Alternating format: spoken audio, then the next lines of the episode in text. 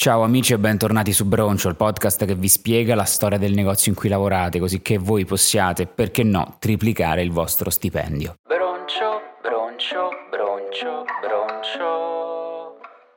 Breve aggiornamento sulle serie Netflix, ho visto Katla, una serie islandese, però nella modalità 1 più 1, che poi è quella che preferisco, cioè vedo il primo episodio e poi vedo come finisce, cioè l'ultimo. Vi assicuro che a parte qualche piccolissimo buco di trama è una modalità di fruizione molto valida che vi permette di guardare una serie senza dedicare per forza 8 ore della vostra vita. Ovviamente guardo il primo episodio e poi capisco se valga la pena guardarla tutta o solo la fine. Non è che decido a priori. Ne avevo sentito parlare dal collega Matteo Bordone nel suo podcast Tienimi Bordone che vi consiglio, lo trovate nell'app del post in cui potete ascoltare anche la bellissima rassegna stampa di Francesco Costa. Fate solo attenzione perché quest'app al momento è gratuita, ma quando saremo tutti follemente ingaggiati e non potremo più fare a meno di questi podcast, diventerà a pagamento. Insomma, incuriosito dall'endorsement di Matteo Bordone, ho iniziato a vedere questa serie, è ambientata in Islanda, bellissimo, i vulcani, l'atmosfera atmosfera. Che di bello le luci! Babbo Natale, i sassi! Le luci, i sassi, un po' come Vicenza. L'Islanda, ma sai dov'è l'Islanda? È molto lontano l'Islanda! È vicino a Padova l'Islanda! Forse un po' meno belli questi tizi che compaiono completamente coperti di cenere nera che, diciamolo, sono un po' al limite della blackface. Katla non è altro che la versione islandese di Kuron, cioè abbiamo un fenomeno naturale che produce dei doppi. Solo che c'è una leggera distinzione perché mentre in Curon c'era l'archetipo del doppelganger, qua invece si parla di Changeling, che credevo fosse un film con Angelina Jolie, ma non solo perché in realtà è una vecchia leggenda antica, medievale, di questi bambini che venivano sostituiti da piccoli con una loro versione leggermente diversa, magari avevano qualche difetto fisico o, o, o mentale. Secondo Wikipedia questa sarebbe una delle più antiche spiegazioni dell'autismo, cioè un bambino diventava autistico perché a un certo punto arrivava un folletto e lo sostituiva con un bambino autistico, che comunque è una versione molto più credibile di quella che invece dà la colpa ai vaccini. Comunque, leggenda un pochino inquietante ma interessante, la approfondirò. Catla è la Curon italiana, ma volevo rassicurarvi, non è brutta come Curon, cioè è,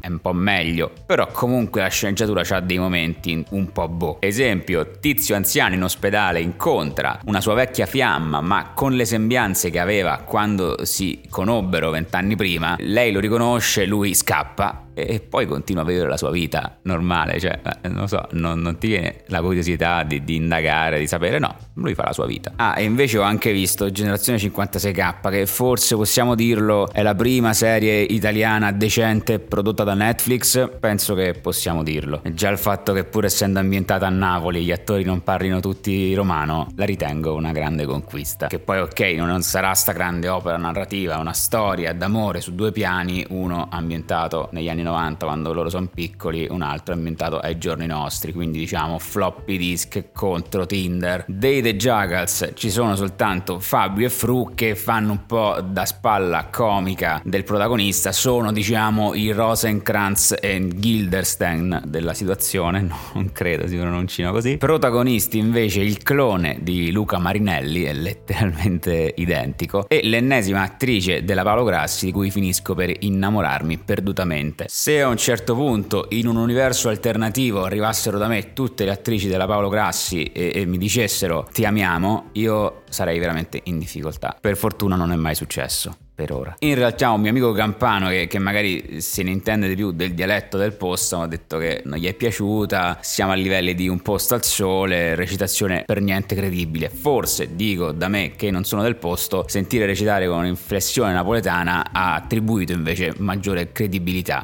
Non so, è forse questo uno di quei casi in cui è meglio ascoltare un'altra campana? Non credo faccia così ridere, non credo neanche arrivi subito, ma io ci ho provato. A me invece la serie è piaciuta, se dovessi proprio trovare un lato negativo è che eh, a parte il titolo, Generazione 56K, eh, i floppy, il suono del modem che si connette a internet e gli 883 non sono riusciti bene, secondo me, a rappresentare un certo immaginario degli anni 90. Bellissima Procida, bellissimo tutto, ma non sono riuscito a provare nostalgia, non ho sentito nostalgia mentre la guardavo ballavo. Io non sento l'Africa. Nonostante abbia vissuto appieno quel periodo lì, certo non l'avrò vissuto a Procida, non l'avrò vissuto in Campania, potrebbe essere stato quello a non avermi coinvolto abbastanza, Chissà. A un certo punto il protagonista sviluppa un'app per mandare messaggi nel tempo, cioè tipo fra dieci anni ti arriva la mia lettera d'amore senza che io poi nel corso di questi dieci anni possa in qualche modo impedirlo, perché ci ripenso, è un'idea che mi ero inventato anche io, secondo me molto valida, si può fare con Telegram però puoi ripensarci perché puoi annullare l'invio, si può fare credo con le mail. E non lo so, fatelo perché è una bella idea, anzi no, non farlo, scrivi subito alla persona che ami che la ami, faglielo sapere, non aspettare 4, 5 5-6 anni, fallo ora, diglielo, è questo il momento giusto per essere frenzonati. Ma veniamo all'argomento principale di questa puntata, cioè che ho letto il libro di Kemi Hawk per tutto il resto dei miei sbagli. È stato uno sbaglio? Vabbè, poteva andare peggio, comunque non l'ho neanche comprato, ma l'ho scaricato da Media Library online, è un servizio molto interessante che vi consiglio. Per chi ancora non lo sapesse, ho scritto una canzone molto bella sulla coppia Aimone e Kemi Hawk, forse possiamo dire, senza risultare eccessivamente boriosi, che si tratta di una delle mie canzoni più belle, anche perché ne ho pubblicate davvero poche, tipo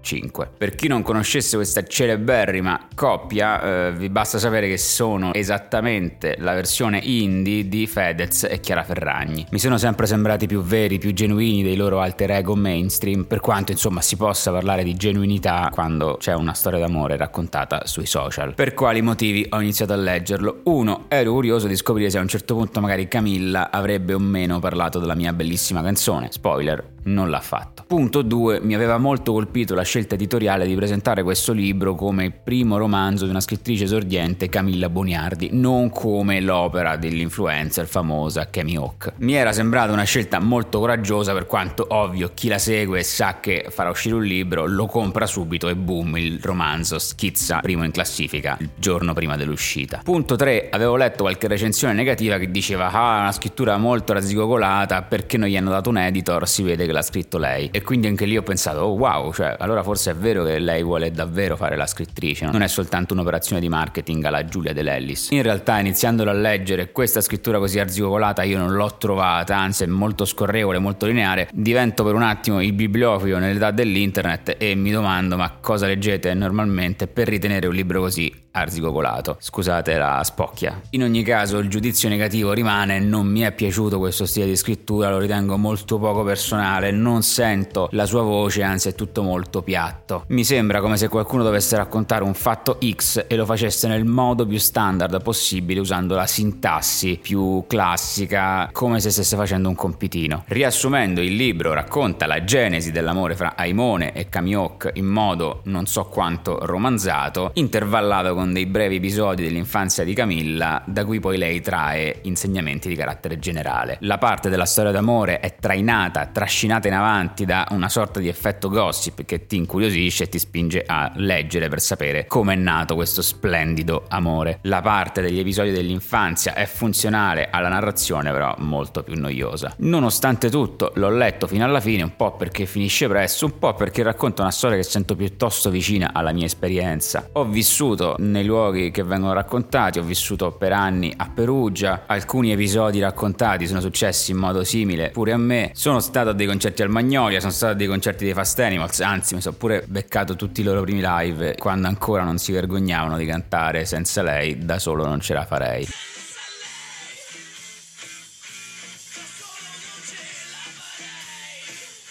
E forse per il mio cervello un libro così è molto più rilassante perché non deve sforzarsi a immaginare cose, ma semplicemente se le ricorda. E poi, diciamocelo, questa storia è un po' il sogno di ogni cantautore, cioè che dopo un tuo concerto arriva una ragazza molto affascinante che odia il piccolo principe e ti chiede una foto. Da lì iniziate una corrispondenza epistolare che dura qualche mese, fino al punto che lei lascerà il fidanzato ricco e bello, ma con cui è infelice, per raggiungervi in Umbria. Non vorrei generalizzare troppo ma noto spesso che le ragazze affascinanti stanno con dei tipi belli e ricchi che magari però seguono anche il calcio invece di frequentare dei cantatori molto più interessanti e simpatici. Attenzione, non è come sembra, non sto raccontando una storia personale, non ce l'ho con qualcuno in particolare, semplicemente sono delle dinamiche che non mi sono nuove. Il problema di quando in un racconto inserisci una certa percentuale di finzione è che poi non sai mai mai quanto è finto e quanto no, quanto stia davvero raccontando la loro storia e quanto ci sia di inventato. C'è una parte finale che riguarda una presunta ex di Aimone che se fosse vera forse sarebbe al limite della violazione della privacy, quindi, quindi forse quella parte nella seconda metà del libro è inventata e serve solo per aggiungere tensione narrativa nel classico percorso del viaggio dell'eroe che a un certo punto quando tutto sembra raggiunto invece no, ops, c'è un contrattempo. Paradossalmente pur essendo molto ispirato a una storia vera ho letto delle recensioni che lo definivano poco credibile, però in effetti ci sta perché se tu non conosci tutto il contesto ti mancano alcuni elementi e senza di quegli elementi forse la storia non regge. Ad esempio un tipo diceva ma come ha fatto lui a trovarla dopo un concerto guardando le foto, è uno stalker? No, è semplicemente perché cioè, è un influencer famosissima, grazie che la ritrovi il giorno dopo e recuperi l'indirizzo mail, non ci vuole nulla. Diciamo che se ti sei comprato il libro di Kami Hawk un minimo di contesto ce lo dovresti avere, però capisco il punto di vista. Va bene, io di solito leggo libri molto più impegnati, ve lo giuro, però ogni tanto mi piace anche così alleggerirmi. Va bene, la prossima volta parleremo di libri più impegnati, ve lo prometto. Piccolo disclaimer, non è che la protagonista odia proprio il piccolo principe, ma evita quelli che alla domanda qual è il tuo libro preferito rispondono Il piccolo principe, che per carità quando hai 13 anni, 12 anni è bellissimo, non lo metto in dubbio, però a un certo punto insomma si cresce. Se tu venissi per esempio tutti i pomeriggi alle 4, dalle 3 io comincerò ad essere felice. Col passare dell'ora aumenterà la mia felicità e quando saranno le 4 incomincerò ad agitarmi, ad inquietarmi e scoprirò il prezzo della felicità. Ma se tu fai uscire una puntata di broncio un mese sì e un mese no, quattro puntate di seguito, poi sparisci per due mesi, io mm, non saprò mai a che ora prepararmi il cuore. Eh, lo so, uzpūzēta.